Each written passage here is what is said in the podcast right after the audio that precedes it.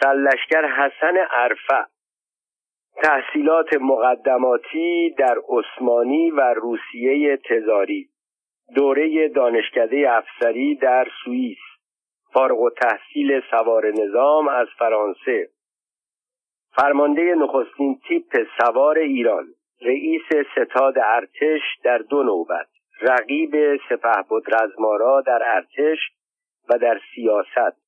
سه بار بازنشسته سه بار دعوت به خدمت. سیاسی ترین نظامی ایران بعد از رزمارا. وزیر راه در کابینه اول اعلا اسفند 1329 تا اردیبهشت 1330 کاندیدای نخست وزیری در دوران صدارت سپهبد زاهدی. سفیر ایران در ترکیه و پاکستان. کاندیدای نخست وزیری برای بار دوم در اواخر نخست وزیری دکتر اقبال. آشنایی به زبانهای روسی، فرانسوی، انگلیسی، آلمانی، ترکی و البته فارسی. صاحب یکی از بزرگترین دامداری های ایران در دوران بازنشستگی و تولید کننده دوغ معروف عراج. مقدماتی برای یک مهمانی. اواخر سال 1332 یا اوایل سال 1333 بود. درست به خاطر ندارم. اما هنوز چند ماهی از کودتای 28 مرداد نگذشته بود که در محافل سیاسی تهران شایع شد یک نفر خود را کاندیدای نخست وزیری کرده و اعلامیه های علیه سپهبد زاهدی منتشر کرده چه کسی جرأت کرده بود در مقابل نخست وزیری که مسافت بین مخفیگاه خود تا مقر صدارت را سوار بر تانک پیموده و خود را صاحب اختیار کشور می‌دانست قد علم کند. سران جبهه ملی همراه با پیشوای خود دکتر مصدق همگی در زندان بودند. طرفداران شاه هم بعد از 28 مرداد حق خود را گرفته بودند و سناتور وکیل سفیر استاندار و تیمسار سرتیپ و سلشگر و سپهبد شده بودند. پس این شخص میبایست سیاست پیشه ای از قماشی دیگر باشد زیرا علاوه بر کاندیدا شدن برای نخست وزیری با انتشار اعلامیه های دولت و رئیس دولت و اعضای دولت را متهم به فساد کرده بود. جریان زیاد در پرده نماند. به زودی همه فهمیدند کاندیدای جدید نخست وزیری کسی جز سلشگر حسن عرفه رئیس پیشین ستاد ارتش ایران که وابستگی او به انگلستان زبان زد همه بود و بعد از شهریور 1120 همراه با رقیب خود سپهبد حاجی علی رزبارا یکی از دو امیر با نفوذ و سیاست پیشه ارتش ایران به شمار می‌رفت نیست. کاندیدای نخست وزیری شدن سرلشکر عرفه به این معنی بود که با شاه هم در آن باره به توافق رسیده است. وقتی شاه را داشت مجلس سنا و مجلس شورای ملی هم در دست او بود و حالا زمان آن رسیده بود که با انتشار اعلامیه و ایجاد رابطه با روزنامه نویسا در افکار عمومی نیز برای خود پایگاه درست کند.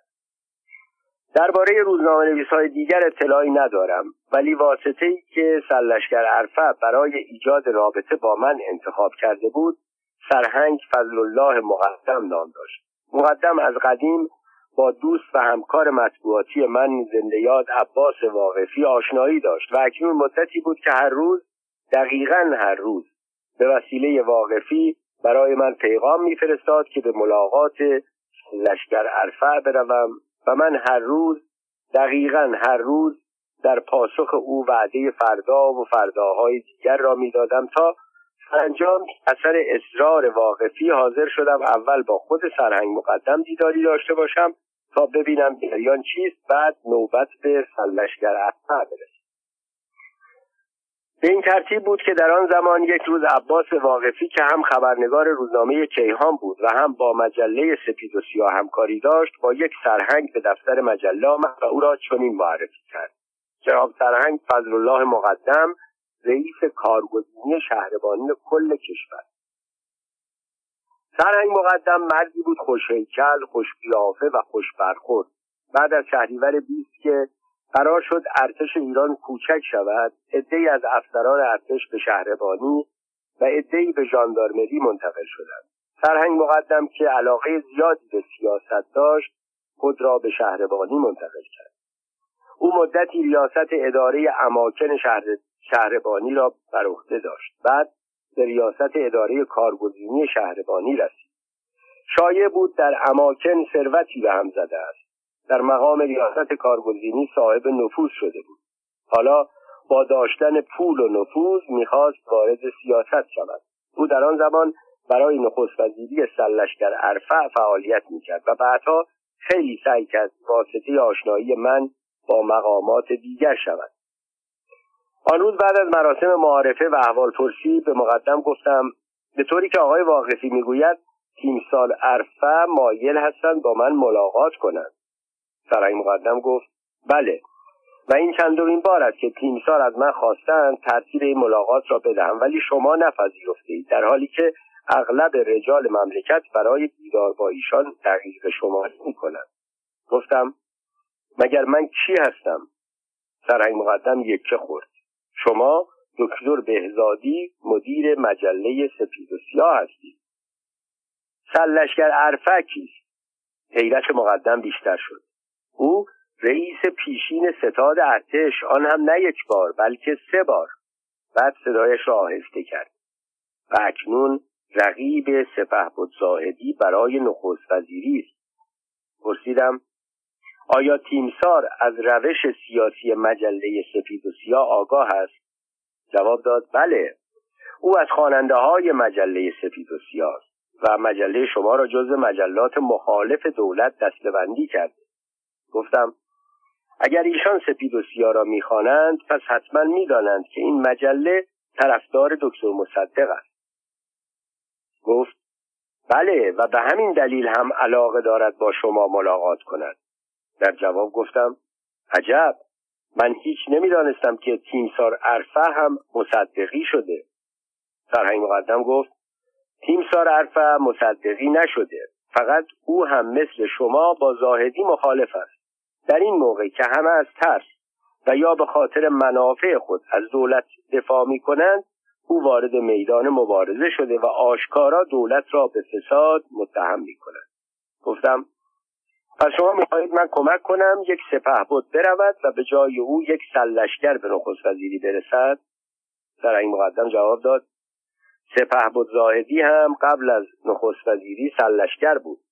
تیمسار عرفه به محض آنکه به نخست وزیری برسد سپه بود خواهد شد. گفتم مسئله بر سر یک ستاره کم یا زیاد نیست. قرض مخالفت با حکومت نظامی ها و دیکتاتورهاست. چون در آن صورت باید دنبال یک نظامی دیگر بگردیم تا تیمسار عرفه را از مستد نخست وزیری پایین بکشد و همینطور تا آخر. واقفی که تا آن لحظه ساکت نشسته بود وقتی دید داریم از هم فاصله می‌گیریم گفت آی دکتر منظور جناب سرهنگان است که شما یک بار با تیمسار ملاقات کنید و این حرفها را با ایشان مطرح کنید. مگر خود شما همیشه نمی‌گفتید یک روزنامه نویس باید از همه چیز آگاه باشد و برای این هدف به همه جا باید سر بزند حتی به جهنم و با همه کس ملاقات کند حتی با معاویه؟ این حرف واقفی باعث خنده همگی شد و من جواب دادم. هنوز هم عقیدم همین است. به این جهت جناب سرهنگ می توانند قرار بگذارند تا به اتفاق به دیدار سیاسی ترین امیر ارتش ایران برویم. سرهنگ مقدم که آشکارا از نتیجه که به دست آمده بود خوشحال بود گفت آن وقت خواهید دید هم عراج خیلی بهتر از جهنم است و هم تیمسار بهتر از معاویه هستند. عراج باغ و دامداری بزرگ تیمسار عرفه در منطقه اقدسیه تهران بود. دیدار با امیر سیاست پیشه با آنکه سرهنگ مقدم هفته دو سه بار به دیدن تیمسار عرفه می‌رفت باز دربانهای باغ بزرگ عرفه که همه اونیفرم مخصوص به تن داشتند به سادگی دروازه را به روی اتومبیل ما باز نکردند. اول یکی از آنها به اتومبیل نزدیک شد سرش را داخل کرد و با دقت سرنشینان را از نظر گذراند. بعد برگشت نزد نگهبان دیگر رفت و چیزی در گوش او گفت. او پست خود را به نگهبان اول تحویل داد و خودش وارد باغ شد. دقایقی به انتظار گذراندیم تا او برگشت. این بار این یکی سر در گوش آن یکی گذاشت و چیزی گفت. او نزد ما آمد و کاسکتش را به احترام برداشت. سرش را داخل اتومبیل کرد و ما را به دقت از نظر گذراند. بعد برگشت چیزی در گوش اولی گفت و دو نفری دروازه را گشودند و اجازه دادند داخل شویم. پس از طی مسافتی در باغ یک ساختمان دو طبقه به سبک شاتوهای اروپایی در برابر ما ظاهر شد. سرهنگ مقدم چندین متر مانده به اتومبیل سرنگ مقدم چندین متر مانده به ساختمان اتومبیل را در گوشه نگه داشت و همگی پیاده شدیم. سرنگ مقدم بلند قد و تنومند بود. واقفی قامتی متوسط داشت و تنومند بود. من لاغر و باریک بودم. در 28 سالگی بیشتر قیافه دانشجوها را داشتم تا مدیر یک مجله سیاسی. کمی که جلوتر رفتیم سرهنگ مقدم آهسته گفت تیمسار با دوربین یک چشم دریا سالارها ما را زیر نظر گرفته است. درست تشخیص داده بود. از پشت پرده پنجره یکی از اتاقهای طبقه دوم هیکل یک شخص که دستهایش را جلو آورده بود نمایان بود. وارد ساختمان شدیم. یک پیشخدمت دیگر بدون اونیفرم ولی با لباس تیره و کراوات خیلی شیک و تمیز ما را به سالن طبقه دوم هدایت کرد. سرلشکر عرفه به دیدن ما جلو آمد. او مقدم را از قدیم می شناخت ضمنا می‌دانست آن روز قرار است مدیر مجله سپید و سیاه با یکی از همکاران مجله به دیدن او بیاید. همین که به ما رسید دستهایش را هر دو دست را به علامت احترام و صمیمیت به سوی واقفی دراز کرد. سرنگ مقدم و واقفی متوجه جریان شدند. تیمسار عرفه واقفی را با من اشتباه گرفته بود. هر دو در حالی که با دست مرا نشان می‌دادند به اتفاق گفتند آقای دکتر بهزادی مدیر مجله سپید و سیاه. تیمسار چنان که گویی یک جوان لاغر و باریک را شایسته مدیری یک مجله سیاسی نمی‌دانست دستهایش را همانطور در هوا نگه داشت. در یک لحظه واقفی و سرهنگ مقدم کنار رفتند. من ماندم و تیمسار عرفه که خواه دستش را به سوی من دراز کرد. اول با من دست داد بعد با واقفی دست داد سپس با ابهت یک تیمسار دست سرهنگ مقدم را فشرد و ما را راهنمایی کرد تا در گوشه سالن بنشینیم. در اولین برخورد با تیمسار عرفه چیزی که توجه مرا جلب کرد شکل و قیافه او بود. سرلشکر عرفه چشمهای زاغ خیلی روشن پوست سفید دماغی کمی بزرگتر از معمول و سری کممو داشت. اندام او ظریف بود. لباس شخصی شیکی پوشیده بود. بیشتر به یک ژنرال انگلیسی شبیه بود تا یک تیمسار ایرانی.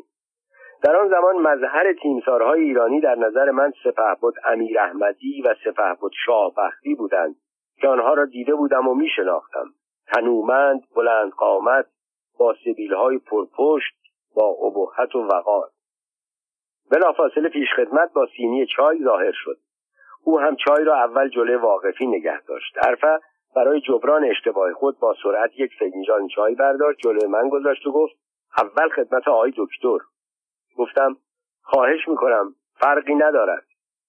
پیش خدمت چایها را داد ایستاد عرفه با لحنی قاطع گفت با شما دیگر کار نداریم می‌توانید بروید. و پس از رفتن او بلافاصله سر صحبت را باز کرد. رفتار او نشان می‌داد که به سبک نظامی ها فردی قاطع است و نمی‌خواهد وقت را تلف کند. سلشگر عرفه از سیاه تعریف کرد. از سخنانش آشکار بود مجله را می‌بیند و صفحاتی از آن را می‌خواند. بعد از این مقدمه وارد اصل مطلب شد. از دولت به شدت انتقاد کرد. به زاهدی سخت حمله کرد. اینها برای مبارزه با حزب توده فقط به زور و فشار متوسل می شوند با زور که نمی شود کمونیسم را از بین برد. وقتی وضع زندگی مردم خوب شد خودشان دنبال آن حرفها نمی روند ولی وقتی دولت پولها را هدر بدهد و نخست وزیر و وزیرانش به فکر استفاده و سوء استفاده باشند معلوم است که مردم مخالف می شوند حرفهای او جالب بود. مانند تمام کسانی که قبل از رسیدن به قدرت از اوضاع انتقاد می کنند و مردم را با آینده امیدوار می سازند و وعده های شیرین می دهند او هم با شدیدترین جولات به سپه زاهدی حمله می کرد و او را زنباره جاه طلب و اهل بند و بست مینامید. و نقشه هایی را که برای آینده مملکت و خوشبختی و سعادت مردم و پیشرفت در کارها داشت مطرح میساخت. بعد دوباره به مجله سپید و سیاه برگشت و از مطالب سیاسی آن تعریف کرد. به ویژه روی جلدهای آن را که نقاشی نقطه چین سیاه و سفید از چهره رجال کشور بود ستود. گفت حسن کار شما این است که تصویر مخالف و موافق را چاپ می‌کنید. بعد قهقههای زد و گفت حالا باید دید کی نوبت به ما می‌رسد. من که انتظار نداشتم او به این سرعت خواستایش را مطرح کند گفتم می‌دانید که مجلات و روزنامه ها قبل از انتشار سانسور می شود گفت می‌دانم. ولی این را هم می‌دانم که با وجود سانسور شدید شما بلدید حرفهایتان را بزنید. تا کنون چندین بار عکس دکتر مصدق را روی جلد مجله چاپ کرده اید. اینطور نیست؟ گفتم همینطور است. گفت و همچنین تصویر بسیاری از مخالفان دولت را. گفتم همینطور است. خیلی جدی گفت اکنون مخالف بزرگ دولت من هستم. اعلامیه های مرا نخوانده اید. روزنامه ها میترسند حرفهای مرا چاپ کنند. من هم ناچار اعلامیه منتشر می کنم اگر شما مصاحبه مرا چاپ کنید حاضرم به مسئولیت خودم با دلیل و مدرک پرده از روی فساد دولت بردارم. گفتم دولت یا حکومت؟ با زیرکی جواب داد اول باید خدمت دولت رسید و برای تایید حرفهای خود سرهنگ مقدم و واقفی را به کمک طلبید. من که او را در بیان مطالب این چنین سریع دیدم تصمیم گرفتم جوابش را سریع و با سراحت بدهم. گفتم تیمسار من خوشحالم که شما را فردی سریع می‌بینم اما می‌دانید تیمسار کار شما از دو جهت اشکال دارد. یکی آن که دولت با شما مخالف است و دوم عقیده مردم درباره شماست که باید به نحوی تغییر داده شود.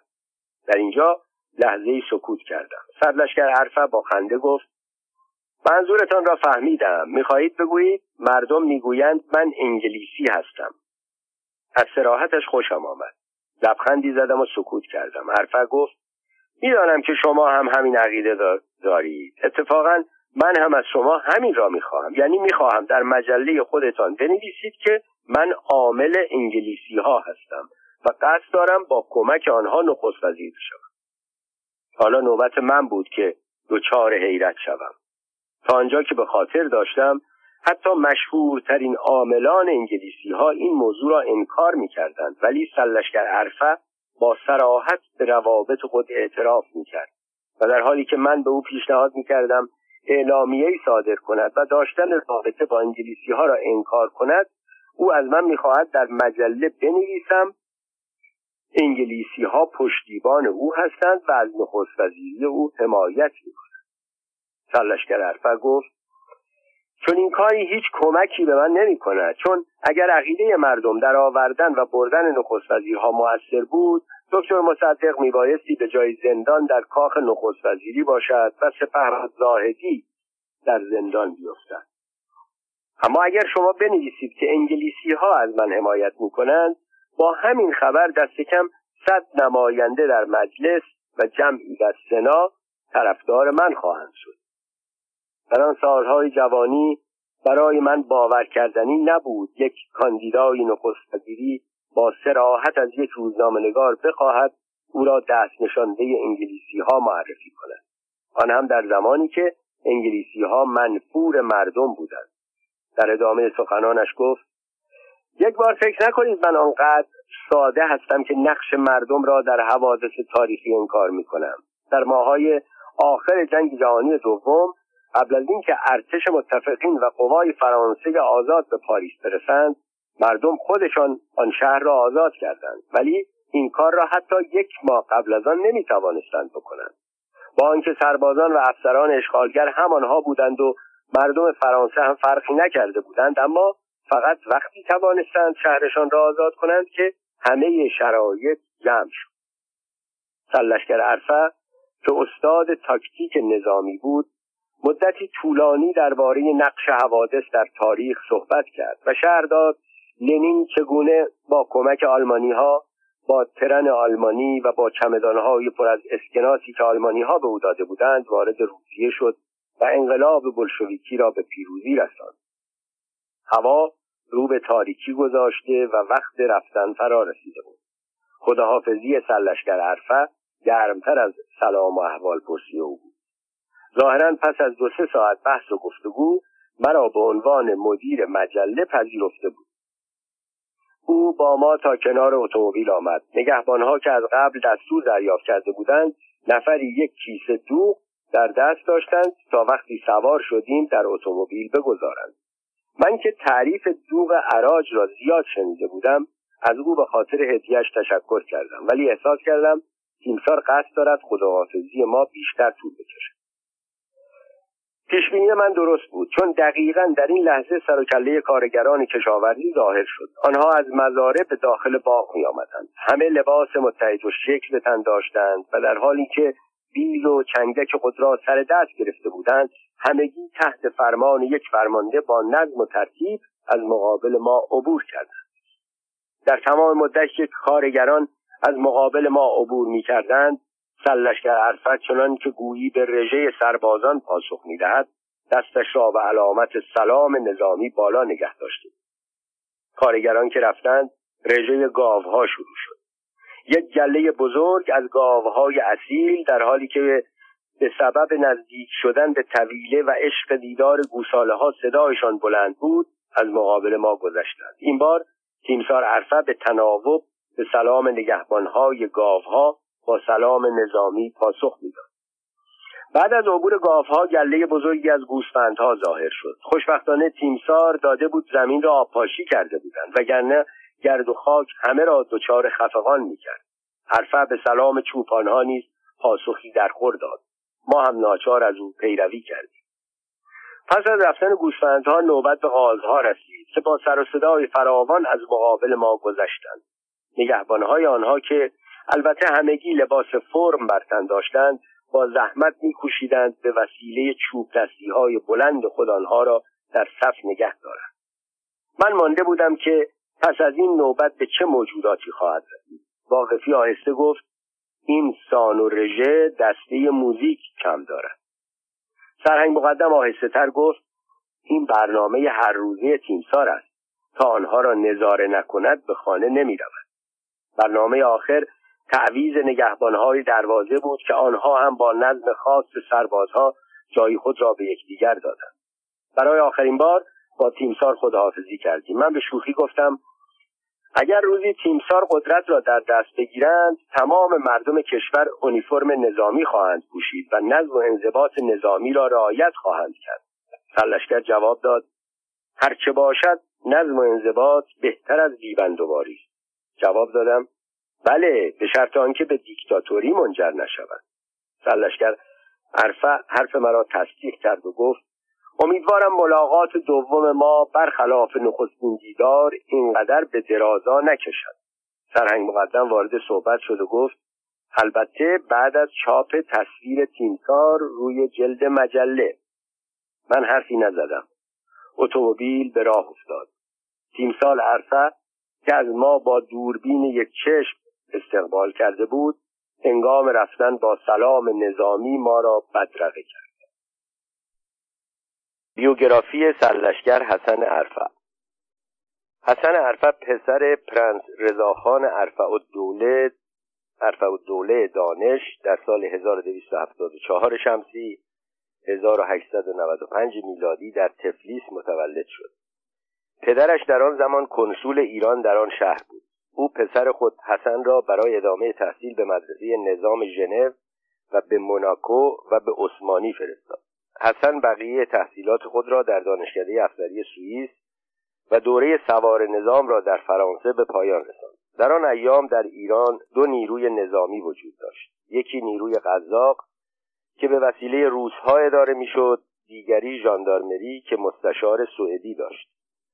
داوطلبان مدرسه قزاق با تحصیلات اندک سواد خواندن و نوشتن وارد آموزشگاه قزاقی می شدند و پس از مدتی با درجه گروهبانی بیرون می آمدند و به مرور و ضمن کار و خدمت موفق به اخذ درجه های بالاتر می شدند رضاخان میرپنج که بعدا سردار سپه و سپس رضا شاه شد سپهبد امیر احمدی سپهبد یزدان پناه سپهبد شاه بختی سلشگر خدایار خان سلشگر بوزهر جمهری و و همه از تعلیم دیده های مدرسه قزاقخانه بودند. تعداد قزاقها را تا بیست هزار نفر برآورد می‌کردند. تشکیلات نظامی دیگر ژاندارمری بود که به وسیله افسران تحصیل کرده سوئدی اداره می‌شد. ایرانیانی که از دانشکده های افسری یا مدارس نظام اروپا فارغ و تحصیل می شدند در بازگشت به وطن در تشکیلات ژاندارمری مشغول کار می شدند. تعداد نفرات ژاندارمری در آن زمان به شش هزار نفر می رسید. البته به غیر از این دو نیرو انگلیسی ها هم یک نیروی مسلح به نام پلیس جنوب داشتند که به وسعت آن دو نیرو نبود. این نیرو جنبه رسمی نداشت و انگلیسی ها آن را برای حفاظت تأسیسات نفت جنوب درست کرده بودند. پلیس جنوب همچون خاری در چشم وطنخواهان میخلید. در آن سالها امنیت شهرها با پلیس و حفاظت جاده ها با قرسواران یا امنیه بود. سلطان حسن عرفه در بازگشت به ایران وارد تشکیلات ژاندارمری شد و مدتی در آنجا خدمت کرد تا آنکه در سال 1304 خورشیدی 1925 میلادی وقتی دولت تصمیم گرفت یک وابسته نظامی به انگلستان بفرستد در تشکیلات جدید ارتش که از ادغام نیروهای موجود سازمان یافته بود کسی را بهتر از او نیافت عرفه علاوه بر دیدن دوره های مختلف به پنج زبان خارجی یعنی روسی، انگلیسی، فرانسوی، ترکی و آلمانی آشنایی داشت.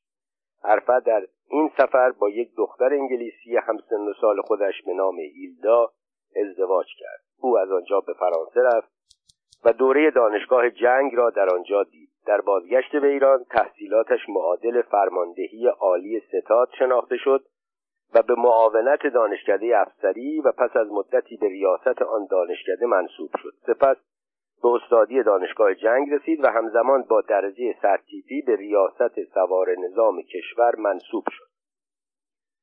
دو امیر و دو رقیب و دو سیاست پیشه بعد از شهریور 20 و اشغال کشور به وسیله قوای شوروی و انگلیس ایران دیگر به یک ارتش بزرگ احتیاج نداشت. بیشتر امیران ارتش که از یاران قدیم رضاشاه و متعلق به قزاخانه قدیم بودند بازنشسته شدند و جای اغلب آنها را افسران جوانتر و فارغ و تحصیل دانشکده های افسری داخل و خارج گرفتند. درست از این زمان دو افسر که از بعضی دیدگاه ها شبیه هم و از جهاتی مخالف یکدیگر بودند ارتش را صحنه رقابت با یکدیگر قرار دادند. این دو یکی سرتیب حسن عرفه بود و دیگری سرتیب حاجی علی رزمارا نام داشت. درباره سرلشکر عرفه نمی‌توان چیزی نوشت و او را با رزمارا مقایسه نکرد. هر دو قدرت طلب هر دو باسواد هر دو زیرک و هر دو سیاست پیشه بودند. سرهنگ حسن عرفه و سرهنگ حاجی علی رزمارا همزمان در اوایل فروردین 1318 به وسیله رضاشاه به درجه سرتیپی ارتقا پیدا کرده بودند و پنج سال بعد هر دو در یک روز اول فروردین 1123 به درجه سلشگری رسیدند. قبل از شهریور 20 سرتیپ حسن عرفه ریاست رکن دوم ستاد ارتش را بر عهده داشت و سرتیپ رزمارا مدیر دروس دانشگاه جنگ عرفه و رزمارا هر دو تحصیلات عالی داشتند. عرفه در کشورهای خارجی تحصیل کرده بود. رزمارا در داخل کشور دوره دانشکده افسری و دانشگاه جنگ را دیده بود. در درجه سلشگری هر دو از شاخصترین امیران کشور شمرده می شدند سلشگر عرفه و سلشگر رزمارا هر دو جاه طلب بودند و میکوشیدند به عالی ترین مقامات نظامی و سیاسی برسند. عرفه چند بار رئیس ستاد وزیر و سفیر شد. رزمارا سه بار رئیس ستاد شد و تا نخست وزیری هم پیش رفت. هر دو به شاه قبولانده بودند که نسبت به او وفادارند. اما دست کم اعمال یکی از آنها یعنی رزمارا نشان داده بود که آرزو دارد شخص اول مملکت شود. دیگری احتمالا در انتظار موقعیتی بهتر بود. هر دو با خارجی ها ارتباط داشتند. سلشگر ارفل نقش راست را بازی می‌کرد و طرفدار انگلستان بود. سلشگر رزمارا با چپی ها رابطه خوبی داشت و بدون آنکه انگلستان را از یاد ببرد خود را به شوروی هم نزدیک بود هر دو در زیر دستان خود نفوذ داشتند و هر دو وقتی مستر کار می شدند عوامل خود را روی کار می آوردند و هواخواهان رقیب را از کار برکنار می کردند. سرلشکر عرفه وقتی در سال 1323 برای اولین بار به ریاست ستاد ارتش رسید حزبی به نام نهزت ملی در ارتش تشکیل داد و افسران دست راستی مخالف کمونیسم و, و وفادار به شاه را دور خود جمع کرد و افسران روشنفکر و چپ را بیکار کرد یا تحت نظر قرار داد. سرلشکر رزمارا هر زمان به ریاست ستاد می رسید عرفه را بازنشسته می کرد و افسران چپ را به مقامات مهم ارتش می گماشت. گفته می‌شد از او اسنادی در رابطه درباره رابطهش با خسرو روزبه مغز متفکر سازمان نظامی حزب توده به دست آمد سرلشکر عرفه تحصیلات خود را در دانشکده های خارجی به پایان رسانده بود اما رزمارا در ایران تحصیل کرده کتاب جغرافیای نظامی او در نوع خود بینظیر بود و سالها در دانشکده افسری ایران تدریس می‌شد. همه درباره تحصیلات و اطلاعات نظامی رزمارا متفق القول بودند ولی تا زمانی که ارتشبد بازنشسته فردوست در کتاب خاطرات خود از معلومات عرفه در تاریخ نظامی و تاکتیک نظامی تعریف نکرده بود بسیاری از افراد از جمله نگارنده که تحت تأثیر تبلیغات حزب توده قرار گرفته بودیم او را افسری بی اطلاع از فنون نظامی می‌دانست. سلشگر عرفه بدون شک یکی از قربانیان تبلیغات ماهرانه حزب توده بود. روش حزب توده در بزرگ کردن رزمارا و کوچک کردن عرفه چنان بود که تا قبل از چاپ کتاب خاطرات ارتش بوده بازنشسته فردوست و خاطرات دکتر نورالدین کیانوری کمتر کسی می‌دانست که عرفه هم افسری باسواد است. فردوس که در خاطرات خود بسیاری از رجال دوره پهلوی را به شدت کوبیده بود در جای جای کتاب خود از معلومات و تخصص عرفه یاد کرده ولی البته او را عامل انگلیسی ها می‌دانست. دکتر کیانوری نیز در خاطرات خود رزمارا و عرفه هر دو را انگلیسی می‌دانست ولی به نظر او عرفه انگلیسی تر از رزمارا بود. دکتر کیانوری در این کتاب منکر معلومات عرفه نشد و به او نسبت نادرستی هم نداد. ملاقات دوم و ملاقات سوم. بعد از اولین دیدار با سلشگر عرفه او نگذاشت رابطه بین ما قطع شود. از آن پس گاه و بیگاه تلفن می کرد و برای آنکه مرا به صحبت با خود مشتاق کند خبرهایی از اوضاع سیاسی روز می‌داد که بعضی از آنها جالب و قابل چاپ کردن در مجله بود. در آن زمان هنوز ساواک تشکیل نشده بود و تشکیلات امنیتی آنقدر قوی نبود که گفتگوی تلفنی دو مخالف از دو جناح متفاوت خطر داشته باشد. سرلشکر عرفه به ملاقات مجدد با من زیاد اشتیاق نشان می‌داد. هنوز هم در انتظار چاپ عکسش در روی جلد بود ولی من نمی توانستم عکس کسی را که در نظر مردم که در نظر مردم عامل شناخته شده انگلستان بود روی جلد مجله چاپ کنم. وقتی شاه مسائل خود را با آمریکایی ها حل کرد و زاهدی به ناچار در فروردین 1334 استعفا داد شاه دیگر به عرفه احتیاج نداشت و حسین اعلا را که سیاستمداری ملایم و محلل بود به نخست وزیری انتخاب کرد. او برای آنکه این دو امیر را راضی کند سپهبد زاهدی را به عنوان رئیس نمایندگی دائمی در دفتر اروپایی سازمان ملل روانه سوئیس کرد و چندی بعد سلشگر عرفه را به عنوان سفیر ایران در ترکیه به آن کشور فرستاد. قبل از رفتن به سفر عرفه به من زنگ زد و خواست حتما به دیدنش بروم. چون دید زیاد اشتیاق از خود نشان نمی‌دهم گفت موضوع مهمی است که باید با شما در میان بگذارم اما تنها بیایید. اگر می‌خواهید برایتان اتومبیل بفرستم. جواب دادم متشکرم. رانندگی را یاد گرفتم. اتومبیل هم هست. وقتی به آنجا رفتم عرفت در باغ مشغول فرمان دادن به کارگرانش بود. کارگران همچنان لباس اونیفرم بر تن داشتند و عرفه مانند زمان سپاهیگری خود فرماندهی می‌کرد. مدتی در باغ که نسبت به دفعه اول آبادتر شده بود قدم زدیم. سپید و سیاه هم حالا دیگر یک مجله پرتیراژ و مشهور بود. حرفه گفت هنوز هم دیر نشده. اگر از من حمایت کنید پشیمان نخواهید شد. من نخست وزیر آینده این مملکت هستم. از امثال اعلا و اقبال و علم کاری ساخته نیست. ایران احتیاج به یک نخست وزیر مقتدر و فعال و درست کار دارد. و چون یک بار دیگر تکرار کردم که دنبال هیچ شغل و مقامی نیستم و مایلم تا آخر روزنامهنگار باقی بمانم گفت شما هر هدفی داشته باشید حتی اگر بخواهید تا آخر عمرتان فقط قلم بزنید به ویژه اگر بخواهید تا آخر عمرتان روزنامه نویس باقی بمانید احتیاج به یک حامی دارید. در این مملکت هیچ کس نمی‌تواند بدون پشتیبانی یک فرد یا مقام قدرتمند حتی از کنار سیاست عبور کند چه رسد که روزنامه یا مجله سیاسی منتشر کند. حرفش را تایید کردم ولی بر عقیدهام پابرجا ماندم. گفت فعلا که عازم سفر هستم امیدوارم وقتی برگشتم تجربه سیاسی شما بیشتر شده باشد. یک بار دیگر در زمان نخست وزیری دکتر اقبال شایعه نخست وزیری سلشگر عرفه بر سر زبانها افتاد. آن زمانی بود که آمریکایی ها مجددا از اشاعه فساد در ایران و نارضایی مردم آن هم در کشوری کنار مرزهای شوروی اظهار نگرانی کرده بودند. شایعه کودتای سلشگر قرنه و نخست وزیر زیری دکتر امینی هم بر سر زبانها بود. شاه بار دیگر متوجه سلشگر عرفه شد. شاه به عرفه به عنوان یکی از مردان خودش اعتماد داشت. انگلیسی ها هم عرفه را از عوامل خودشان می‌دانستند. آمریکایی ها هم به سبب شهرتی که عرفه به عنوان یک افسر ضد کمونیست داشت با او مخالفتی نداشتند.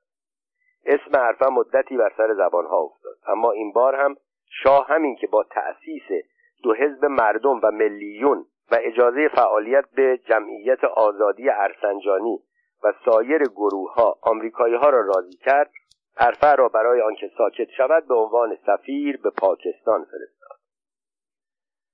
بار سوم که عرفه را دیدم ناراضی و ناراحت بود. قبل از پایان مدت مأموریت چهار سالش او را از پاکستان به ایران فراخوانده بودند. از سخنانش معلوم بود با همه هوش و تجربه‌ای که دارد بازیچه شده است. او آدم باهوشی بود. طی بیش از 20 سال خدمت اطلاعاتی و سیاسی تجربه کافی هم به دست آورده بود و با مشاهده کسانی که شاه دور خود جمع کرده بود و کسانی را که از اطراف خود دور کرده بود و با توجه به برنامه های اصلاحات ارزی و اعلام انقلاب سفید استنباط کرده بود که این بار خانه نشینی او طولانی و شاید همیشگی خواهد بود. این بار هم با اصرار مرا با خانهاش کشاند. تا رفتم شروع به درد دل کرد و برای آینده مملکت دل سوزاند. او طبق روش همه کسانی که به شاه خدمت کرده بودند ولی نابهنگام کنار گذاشته شده بودند برای آنکه سخنی علیه شاه نگوید همه گناهان را به گردن اطرافیان شاه میانداخت و کارهای آمریکایی ها را در ایران ناشیانه معرفی می‌کرد. سال 1341 دوران شروع فعالیت کار کانون مترقی و حسن علی منصور بود. عرفه به علت آنکه آنها آمریکایی بودند و خودش انگلیسی بود یا به سببی دیگر به شدت به دار و دسته منصور و کانون مترقی حمله می‌کرد و حالا دیگر بیشتر به من اعتماد داشت تا از اوضاع انتقاد کند. گفتم چندی قبل از دهان یکی از افراد خیلی نزدیک به سپه بود رزمارا شنیدم از قول او می‌گفت تا انگلیسی ها نخواهند یک گلوله از تفنگ یک سرباز شلیک نخواهد شد. نظر شما در این باره چیست؟ حرفه پرسید چه سالی رزمارا این حرف را زد؟ گفتم بدون تردید وقتی که هنوز زنده بود. خندید. گفت هیچ جدول حل می کنی؟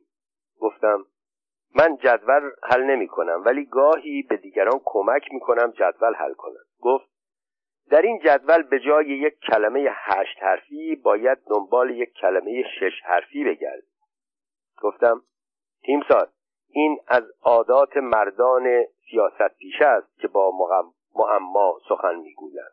با خنده گفت حسن معما آن است که مغز را به کار میاندازد.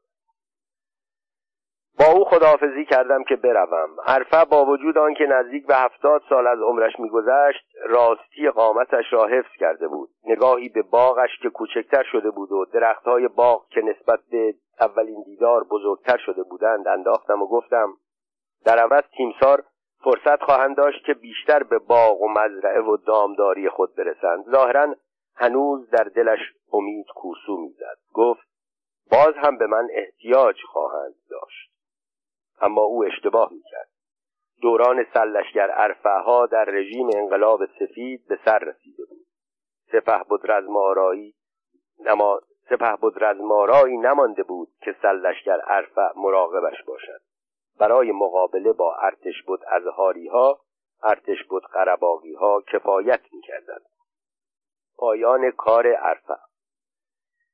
ارتشبد سابق حسین فردوس در خاطرات خود سلشگر ارفع را مردی قوی تندرست با انضباط فعال و اهل مطالعه که در حد یک تئوریسین نظامی تحصیلات داشت معرفی کرده و البته او را یکی از عوامل اصلی انگلستان در ایران شمرده نسبتی که عرفه هم هرگز آن را انکار نمی‌کرد ولی عقیده داشت اگر سیاست انگلستان نبود بعد از انقلاب بلشویکی روسیه و در جریان جنگ جهانی دوم شوروی ایران را بلعیده بود. در همان چند برخوردی که من با عرفه داشتم دانستم مردی با ادب باهوش با نزاکت و شوخ طبع او در تمام سالهای خدمت رقیب سپه بود رزمارا بود. فقط در یک زمینه رزمارا بر او پیشی گرفت و آن نخست وزیری بعد از 28 مرداد تمام فعالیت عرفه در این راه بود که او همچون رزمارا به نخست وزیری برسد. اما شاه از نخست وزیران قوی ترس داشت به ویژه از نوع نظامیش. عرفه در کابینه حسین علا در سال 1330 وزیر راه شد. از دیماه 1336 تا آذر 1340 سفیر ایران در ترکیه بود. در بهمن 1340 به پاکستان رفت ولی پس از تنها یک سال و نیم خدمت به عنوان سفیر در 1341 به ایران فراخوانده شد. زمانی که عرفت سفیر ایران در ترکیه بود امیر عباس هویدا هم در آنجا خدمت می‌کرد. با انضباطی که عرفت در کارها رعایت می‌کرد طبیعی بود که هویدا نمی‌توانست با او کار کند و به همین علت قبل از اینکه کار به جای باریک بکشد هویدا وسیله انتقال خود را فراهم ساخت. بعد از شهریور بیست شاه که متوجه شد رزمارا مرد ماجراجو و جاه طلبی است سلشگر عرفه را برای مقابله با او تقویت می‌کرد. بعدها از او برای مبارزه با سپهبد زاهدی و دکتر امینی استفاده کرد و وقتی هر دو خطر را رفع شده دید ارفع را هم کنار گذاشت.